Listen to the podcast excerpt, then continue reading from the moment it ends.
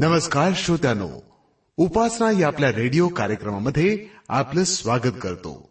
संत म्हणतात देह देवाचे मंदिर आत आत्मा परमेश्वर.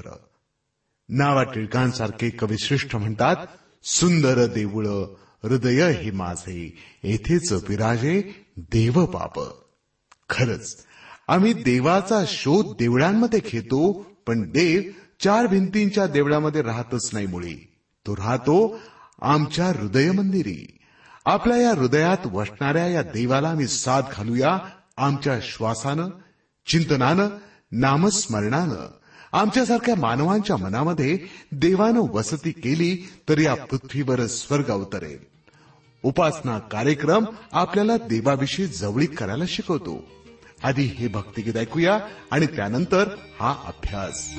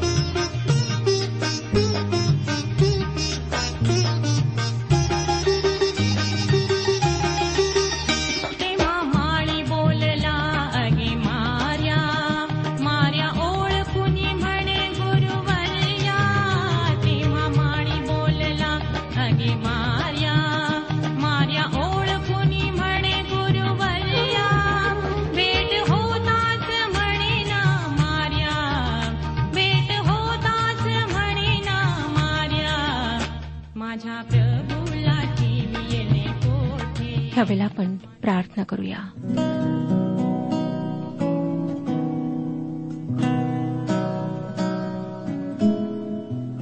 जिवंत सर्वसमर्थ परमेश्वर पित्या तुझ्या गौरवी नावाला शतशः धन्यवाद देत तुझ्या नावाची स्तुती करीत आम्ही तुझ्या समक्ष आलो आहोत.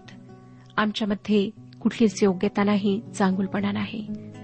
तुझीच कृपा आहे प्रभू की तू हा प्रसंग आम्हाला दिलेला आहेस आम्हाला तू जिवंत ठेवलंस आमचं संरक्षण केलंस. सर्व आशीर्वादांनी आम्हाला भरपूर केलंस. ह्यावेळेला स्वतःला तुझ्या पवित्र हातात देत आहोत. स्वतःला नम्र करीत आहोत प्रभू. आम्हाला माहीत आहे की आम्ही तुला कशाही प्रकारे संतुष्ट करू शकत नाही. तू आमच्यावर दया कर. आम्हाला स्पर्श कर.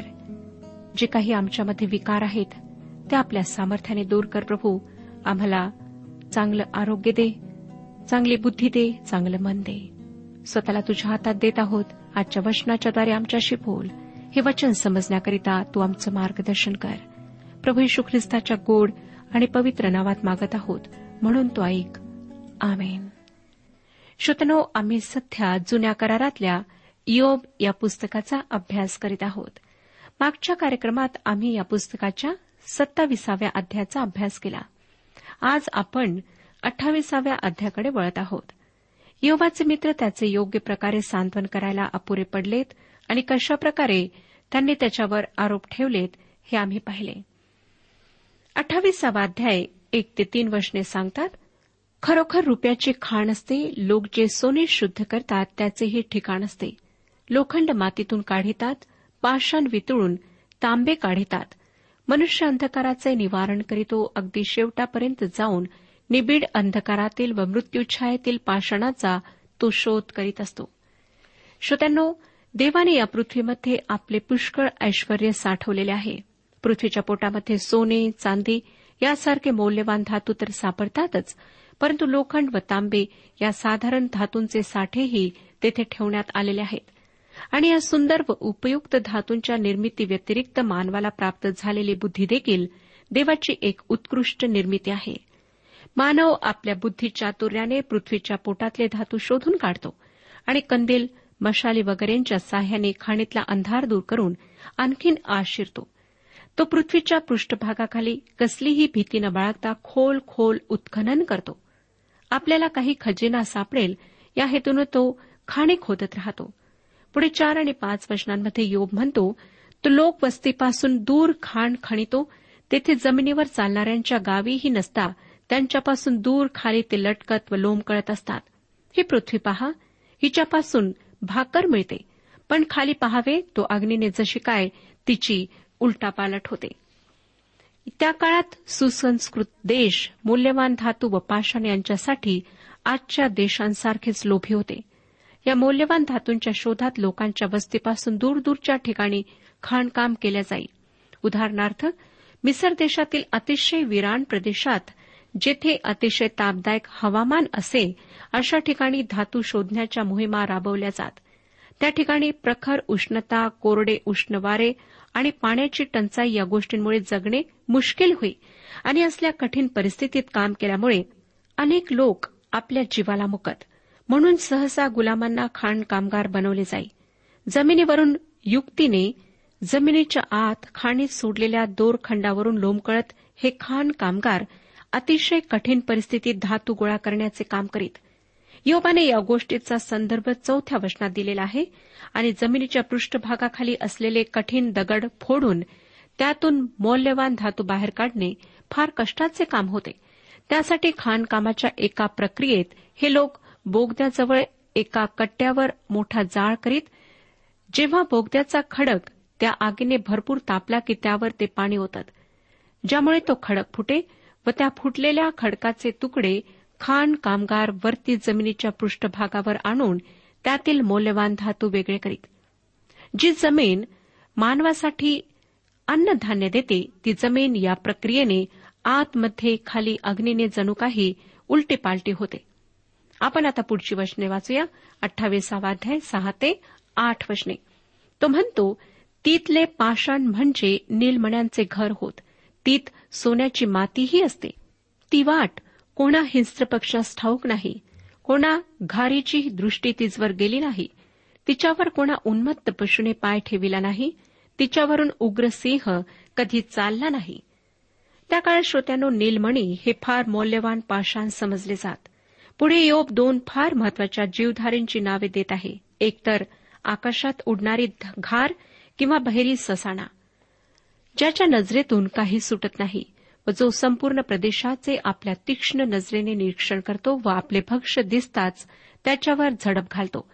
परंतु या तीक्ष्ण नजर असलेल्या पक्षाला देखील हे मौल्यवान धातू व पाषाण दिसत नाहीत. तसेच जंगलात ज्याची सत्ता असते त्या निर्भय सिंहाला देखील या गोष्टींचा शोध लागत नाही. पक्षी व प्राणी दोघांनाही मौल्यवान धातू व पाषाण यांचा सुगावा लागत नाही. पण या गोष्टी मानवाच्या चाणाक्ष नजरेतून सुटत नाहीत. त्याच्याविषयी पुढच्या वचनात योग काय म्हणतो पहा? अठ्ठावीसावा अध्याय नऊ ते अकरा वचने मनुष्य गारेच्या पाषाणाला हात घालितो तो पर्वत समूळ उलथून टाकितो. तो खडकातून भुयारे खोदून काढितो. सर्व प्रकारच्या मौलवान वस्तू त्याच्या नजरेस पडतात. झरे बंद करून त्यांचे पाणी तो बाहेर झिरपू देत नाही. गुप्त आहे ते उजेडात आणतो. या सर्व वचनांमध्ये योब मानवाच्या कौशल्याचे वर्णन करीत आहे. देव भूकंप घडवून आणतो व त्याच्या साह्याने संपूर्ण भूमीचा नकाशा बदलून टाकतो. या ठिकाणी आपल्याला वाचायला मिळते की मौल्यवान धातूच्या शोधात असलेले अशा प्रकारे उत्खनन करतात की ज्यामुळे पर्वत देखील समूळ हलवल्यासारखे दिसतात व नद्यांमध्ये असलेल्या गुप्त व मौल्यवान वस्तूही मानव शोधून काढतो. या सर्व एक ते अकरा या वचनांचे तात्पर्य हे आहे श्रोतानो की देवाने आपले वैभव या सुंदर सृष्टीमध्ये ठेवलेले आहे. मानव आपल्या बुद्धी चातुर्याने व कौशल्याने ते स्वतःच्या मालकीचे बनवतो. परंतु त्या मौल्यवान अशा वैभवापेक्षा आणखीन मौल्यवान असलेल्या दोन गोष्टी आहेत. त्या म्हणजे ज्ञान व बुद्धी. देवाने मौल्यवान धातू व पाषाण जमिनीच्या पोटात दडून ठेवलेले आहेत. हे युबाला माहीत आहे. पण त्याचा गहन प्रश्न हा आहे की सर्वात मौल्यवान असलेले ज्ञान कोठे सापडते? बारा ते चौदा वर्षात तो काय म्हणतो पहा? तरी पण ज्ञान कोठून मिळेल? बुद्धीचे स्थान कोणते? त्याचे मोल मानवास कळत नाही. ते जिवंताच्या भूमीत सापडत नाही. अगाध जलाशय म्हणतो ते माझ्या ठाई नाही. समुद्रही म्हणतो ते माझ्याजवळ नाही. योब आपल्या मित्रांना सांगत आहे की जर त्यांना वाटत असेल की त्यांना ज्ञान सापडले आहे तर तो त्यांचा गैरसमज आहे. मानव कितीही बुद्धिमान व कुशल असला तरी ज्ञान त्याच्या बुद्धीपलीकडे आहे. मौल्यवान धातू व मौल्यवान पाषाण यांच्यापेक्षाही मानवासाठी ज्ञान मोलाचे आहे. त्याला ज्ञानाच्या सामर्थ्याची प्रचंड ओढ आहे. पण मानव ते स्वतःच्या प्रयत्नांनी हस्तगत करू शकत नाही. ज्ञानाचा मार्ग अगम्य आहे. मानवाने लोकवस्तींच्या पलीकडे म्हणजे अगाध जलाशयात भयावह ठिकाणांमध्ये जाऊन ज्ञानाचा शोध केला तरी त्याला ज्ञान सापडणार नाही. ते कसे अस्तित्वात आले व त्याला कोणी अस्तित्वात आणले हे मानवाला समजू शकणार नाही. पुढे योग काय म्हणतो पहा? पंधरा ते अठरा ह्या वचनांमध्ये उत्कृष्ट सुवर्ण देऊन ते मिळत नाही चांदी तोलून देऊन त्याचे मोल होत नाही. ओफिरचे सोने गोमेद व निलमणी ही भारंभार देऊनही त्याचे मोल होत नाही. सोने व काचमणी ही त्याच्या बरोबरीची नाहीत. उंची सोन्याच्या नगांनी त्याचा मोबदला होत नाही. प्रवाळ व स्फटिक यांची काय कथा? ज्ञानाचे मोल मोत्यांहून अधिक आहे. श्रोत्यानो चंद्रावरील खडक आणण्यासाठी आम्ही लाखो करोडो रुपये खर्च करीत आहोत. हे फार महाग खडक आहेत पण ते सुद्धा माणसाला काय माहीत असायला हवे ते सांगू शकत नाहीत. या वचनांचे तात्पर्य हे की जगातले सर्व मौल्यवान धातू व पाषाण तोलून दिले तरी ज्ञान मिळवता येणार नाही. ती एक मानवी बुद्धी पलीकडची गोष्ट आहे व तिची तुलना यापैकी कोणत्याही गोष्टीशी करता येणार नाही. पुढे वीस ते बावीस या वचनांमध्ये योब एक प्रश्न विचारतो. तर मग ज्ञान कोठून येते? बुद्धीचे स्थान कोणते? ते सर्व जिवंतांच्या नेत्रांना अगोचर आहे. आकाशातील पक्ष्यांना ते गुप्त आहे. विनाश स्थान व मृत्यू म्हणतात आमच्या काली त्याची केवळ वार्ता आली आहे. योब एक गहन प्रश्न ह्या ठिकाणी विचारत आहे पण त्याचे उत्तर नाश किंवा मरणही देऊ शकत नाही. असं वाटतं की मरणाने तरी आम्हाला ज्ञानाविषयी काही सांगावे. पण लोक नुसते मरणाची पायरी ओलांडून पलीकडे जातात व त्या पलीकडच्या जगात काय आहे हे सांगायला कोणी परत येत नाही. होदिनी नावाच्या एका प्रसिद्ध जादूगाराने आपल्या मरणापूर्वी आपल्या पत्नीजवळ एक संकेत ठेवला होता. त्याद्वारे मी तुझ्याशी संवाद साधीन असे त्याने सांगितले. अनेक जादूगार त्याच्या मरणानंतर एक एक करीत होदिनीच्या पत्नीकडे आले व त्यांनी प्रत्येकाने दावा केला की होदिनीने त्यांच्याजवळ निरोप दिला आहे. परंतु जेव्हा त्याच्या पत्नीने त्यांना ते संकेत चिन्ह मागितले तेव्हा ते कोणालाही सांगता आले नाही. याचाच अर्थ असा की होदीने मरण पावल्यावर कोणीही त्याचा आवाज ऐकला नाही किंवा कोणालाही त्याच्याकडून निरोप मिळाला नाही. मृत लोकांमधून आम्हाला काहीही संदेश किंवा निरोप मिळू शकत नाहीत. म्हणजे मृत लोकात गेलेले लोकही ज्ञान कोठे राहते हे मागे जिवंतांच्या भूमीत येऊन सांगू शकत नाहीत. हे सर्व सांगितल्यावर योग पुढच्या वचनात काहीतरी महत्वाची गोष्ट सांगत आहे. तेवीस आणि चोवीस वचनात तो म्हणतो तेवीस आणि चोवीस वचने. देवच त्याचा मार्ग जाणतो त्याचे स्थान त्यालाच ठाऊक आहे. कारण त्याची दृष्टी पृथ्वीच्या दिगंतांना पोचते तो आकाश मंडळाखालचे सर्व काही पाहतो. देवाच्या दृष्टीक्षेपामध्ये संपूर्ण विश्व येत असल्यामुळे त्याला ज्ञानाचे वस्तीस्थान माहीत आहे आणि ज्ञानाचे वस्तीस्थान माहीत असल्यामुळे तोच सर्व विश्वाचा धनी आहे. आणि ज्ञान त्याला संपूर्ण विश्वाचे अगदी गहन गुपिते देखील सांगते. मानव ज्ञानाचे वस्तिस्थान पाहू शकत नाही जाणू शकत नाही व त्याने सर्व वैभव देऊन जरी ते विकत घ्यायचा प्रयत्न केला तरी ते त्याला प्राप्त होत नाही. परंतु त्याच्या विरुद्ध परमेश्वर विश्वातल्या सर्व गोष्टी पाहू शकतो जाणू शकतो. पुढे तो अठ्ठावीसाव्या वचनात काय म्हणतो पहा? अठ्ठावीसावा अध्याय अठ्ठावीसावे वचन. तो मानवास म्हणाला पहा प्रभूचे भय धरणे हेच ज्ञान होय. दुष्टतेपासून दूर राहणे हेच सुज्ञान होय. श्रोत्यानो हे फार मोठे व सुंदर सत्य या ठिकाणी सांगण्यात आलेले आहे. प्रभूचे भय हेच ज्ञान आहे आणि वाईटापासून दूर जाणे ही बुद्धी आहे. नीतीसूत्राच्या पुस्तकातील पहिल्या अध्यायातील सातवे वचन आम्हाला हेच सांगते की यहोवाचे भय ज्ञानाचा प्रारंभ आहे. मूर्ख ज्ञान व विद्या अवमानतात. जरी मानव ज्ञानाचा मार्ग शोधू शकत नसला तरी देवाचे भय धरून तो ज्ञान प्राप्त करून घेऊ शकतो. देव आपल्या इच्छेनुसार मानवजातीला ज्ञान प्रकट करतो. ज्ञान प्राप्तीसाठी मानवाला दोन गोष्टी करण्याची गरज आहे. पहिली गोष्ट म्हणजे देवाचे भय बाळगणे आणि दुसरी गोष्ट म्हणजे वाईटापासून मागे वळणे. परमेश्वर भयास योग्य आहे. जेव्हा आम्ही त्याच्या पवित्र सामर्थ्याचा विचार करतो तेव्हा साहजिकच आम्हाला त्याचे भय वाटते. स्वतःचे अपराधीपण व त्याचे पवित्र सामर्थ्य या गोष्टींची जाणीव आम्हाला जेव्हा होते तेव्हा आम्ही देवाचे भय बाळगायला लागतो. मला वाटतं श्रोतानो की त्याचे भय बाळगण्यासाठी आम्हाला त्याच्या व्यक्तिमत्वाविषयी योग्य जाणीव व्हायला हवी किंवा त्याच्याविषयीची आमची कल्पना योग्य असायला हवी. जर आमची देवाविषयीची कल्पना संकुचित असेल तर आम्हाला देवाविषयी आदरयुक्त भय वाटणारच नाही. जर आमचा देव आम्हा मानवाप्रमाणे अशक्त व दुबळा आहे असे जर आम्हाला वाटत असेल तर अशा देवाचे आम्हाला भय कसे वाटेल?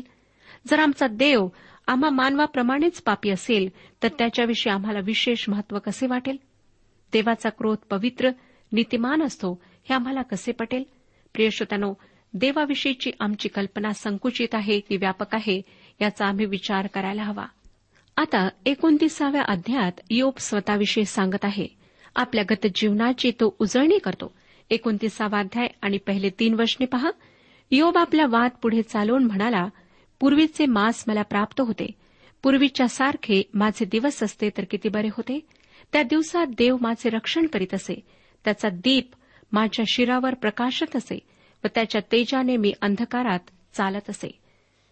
या वचनांमध्ये आपल्याला दिसून येते की योब आपले जुने वैभवी जीवन आठवत आहे. त्याला असं वाटत आहे की पूर्वी देवाचे संरक्षणाचे कवच त्याच्या भोवती होते. त्यामुळे त्याला कशाचेही भय नव्हते. पूर्वी देवाचा प्रकाश त्याच्यासह होता म्हणून जगाच्या अंधाराचे त्याला भय नव्हते.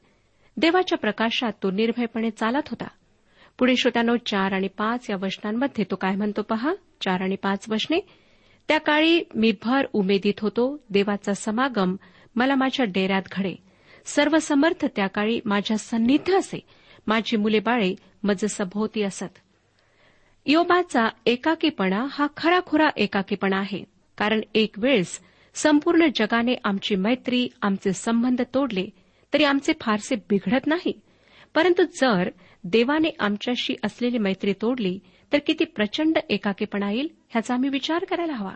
कारण देव ही एकच अशी व्यक्ती आहे की तो आम्हाला समजू शकतो आमच्या भावना आमचे विचार जाणू शकतो आमचे दुःख समजू शकतो आणि त्याच्या वेगळा दुसरा मित्र नाही. त्यानेही आमच्याशी मैत्री सोडली तर आम्ही खरोखर एकाकी मित्रहीन आशाहीन पोरके होऊन जाऊ. वास्तविक देवाने योबाशी मैत्री सोडली नव्हती पण योबालाच परिस्थितीमुळे असे वाटत होते की आता देव त्याचा मित्र राहिला नाही. तो त्याच्या सह नाही. तो जेव्हा त्याच्या संगती होता तेव्हा त्याला संरक्षण होते. त्याच्याजवळ प्रकाश होता. त्याच्याजवळ सौख्य व सुख होते. पुढे तो सहा आणि सात वर्षांमध्ये काय म्हणतो पहा? दह्या लोण्यात माझी पावले भिजत खडकातून तेलाचे प्रवाह माझ्यासाठी निघत. मी नगराच्या वेशीनजीक जाऊन चौकात माझे आसन मांडी म्हणजे त्या काळात योब खरोखर ऐश्वर उपभोगत होता. त्याच्या घरादारात सर्व काही विपुल होते. भरपूर दूध दुबते हे सर्व काही होते.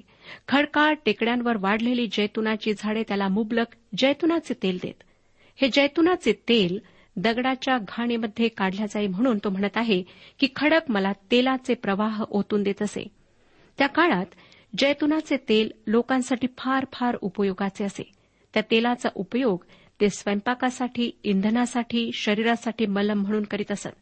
पुढे योग म्हणतो की शहराच्या वेशीमध्ये जेथे शहरातले प्रतिष्ठित मानाचे लोक एकत्रित जमत व महत्त्वाच्या गोष्टींची चर्चा करीत तेथे त्यालाही मान व महत्त्व असे.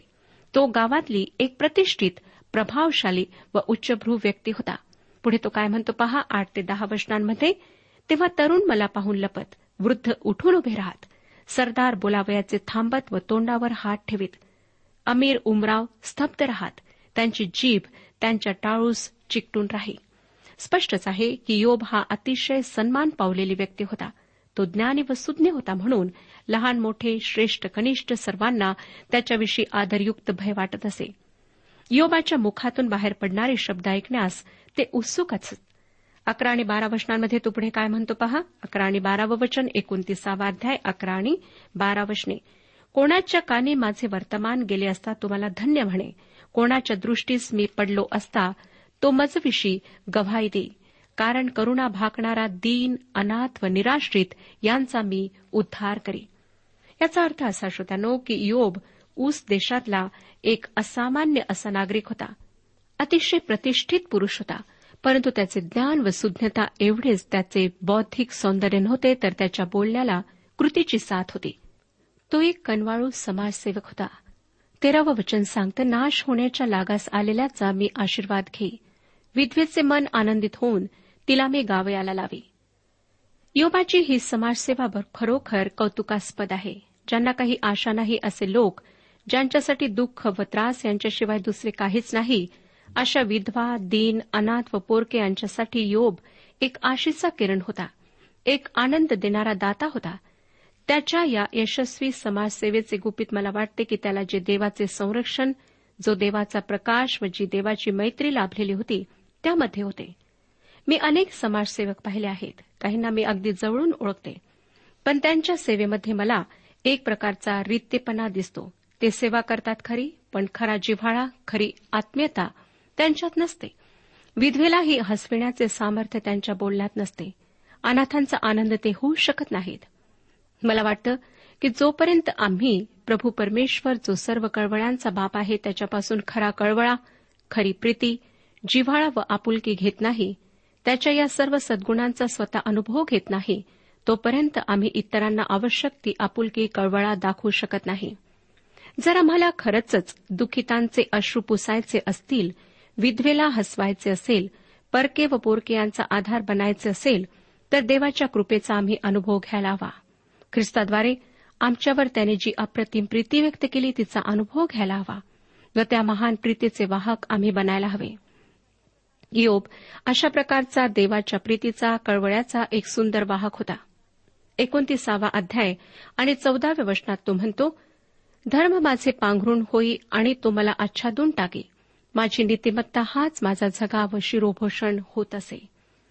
श्रोत्यानो खरोखर योब सत्कृत्यांनी विभूषित होता व लोक त्याच्याकडे सल्ला मसलतीसाठी येत असत. पंधरा ते सतरा वचने पहा. मी आंधळ्यास नेत्र होई लंगड्यास पाय होई मी लाचारांचा पिता असे अपरिचितांच्या फिर्यादीची मी दाद घे मी दुष्टांचे दात पाडी त्याच्या दातातून शिकार सोडवी. योग त्याची समाजसेवा सुज्ञतेने करीत होता. जे योग्य कारण त्यासाठीच तो पाठिंबा देत असे. त्याचा कायदा सुव्यवस्था व नागरी नैतिकता या गोष्टींवर विश्वास होता आणि आपल्या शहरात या गोष्टी नांदाव्यात असा त्याचा प्रयत्न होता. पुढच्याही वचनांमध्ये योग त्याला मिळत असलेले महत्त्व व सन्मान यांचे वर्णन करीत आहे. लोक त्याच्या सल्ल्याची पावसाप्रमाणे वाट पाहत. सरकारी अधिकारी निर्णय घेण्यापूर्वी योबाचा सल्ला विचारल्याशिवाय राहत नसत. तो खरोखर अतिशय प्रभावशाली असामान्य असा सद्गृहस्थ होता. पंचवीस आणि चोवीस ही वचने वाचूया. चोवीस आणि पंचवीस वचने ते निराश झाले असता मी त्याचकडे हास्यवदन करून पाही त्यांच्याने माझी मुद्रा उतरवत नसे. मी त्यांचा मार्गदर्शक होई व त्यांच्यामध्ये अग्रस्थानी बसे. सैन्यात जसा राजा शोकग्रस्तात जसा समाधान करणारा तसा मी त्यांच्यामध्ये असे. श्रोत्यानो योब या शहरातल्या लोकांसाठी एक मोठा आशीर्वाद होता. त्याच्या नुसत्या स्मित हास्याने लोकांना नैतिक धैर्य प्राप्त होई. तो एक स्फूर्तीदायी नेता होता आणि जीवनाच्या आशीर्वादांचा एक उगम होता. शेवटच्या वचनात योबाची त्याच्या शहरातली जी भूमिका होती तिचा सारांश स्पष्ट झाला आहे. शांतीच्या दिवसांमध्ये त्याच्या शहराला त्याचा सल्ला प्राप्त होई आणि संकटाच्या समयी तो त्यांचा मार्गदर्शक बने. तो दुर्दैवी लोकांचे सहाय्य करी. त्याच्या समाजाला नैतिक सत्कृत्य करण्यासाठी आणि कायदा सुव्यवस्था राखण्यासाठी तो स्फूर्ती देत असे. श्रोत्यानो कदाचित भ्रष्ट समाज तुमच्या सत्कृत्यांकडे पाहून तुमच्या देवभिरूपणाकडे पाहून नाक मुरडेल. तुम्हाला हसेल तुमची चेष्टा करेल पण या सर्व गोष्टी देवाच्या नजरेतून सुटत नाहीत. तो त्याविषयी तुम्हाला चांगले प्रतिफळ दिल्याशिवाय राहणार नाही. योब आमच्या जीवनाच्या तिसऱ्या क्षेत्रात आमच्यासमोर उदाहरण बनू शकतो. योब फक्त आध्यात्मिक मूल्यांना धरून बसणारा म्हणजे फक्त देवदेव करीत बसणारा नव्हता. व्रतवैकल्य दानधर्म आणि धार्मिक विधी यांचाच फक्त पाठपुरावा करणारा नव्हता. तर आध्यात्मिक मूल्ये ज्याविषयी निरर्थक निष्फळ ठरतील ती सामाजिक मूल्येही तो जोपासत होता. परमेश्वर आपणा सर्वांस आशीर्वाद देऊ आजच्या उपासना कार्यक्रमात परमेश्वराच्या जिवंत वचनातून मार्गदर्शन आपण ऐकलं. आजच्या या वचनातून आपणास काही आशीर्वाद मिळाला असेल यात काही शंका नाही. सुदैव जीवनविषयक काही शंका असल्यास किंवा काही प्रश्न असल्यास किंवा काही प्रार्थना निवेदन असल्यास पत्राद्वारे आम्हास अवश्य कळवा. आम्हाला अगदी आनंदच होईल. पत्र व्यवहारासाठी आमचा पत्ता लिहून घ्यावा. कार्यक्रम उपासना पोस्ट बॉक्स क्रमांक एक शून्य दोन बेजनबाग नागपूर पिनकोड क्रमांक चार चार शून्य शून्य शून्य चार. आमचा ईमेल अॅड्रेस आहे Marathi T T B at radio eight eight two dot com. Email address पुन्हा एकदा ऐका Marathi T T B at radio eight eight two dot com. बरं तर आता इथंच थांबूया कारण आपल्या कार्यक्रमाची वेळही संपत आलेली आहे. पुन्हा आपली भेट आपल्या पुढल्या कार्यक्रमात तोपर्यंत नमस्कार.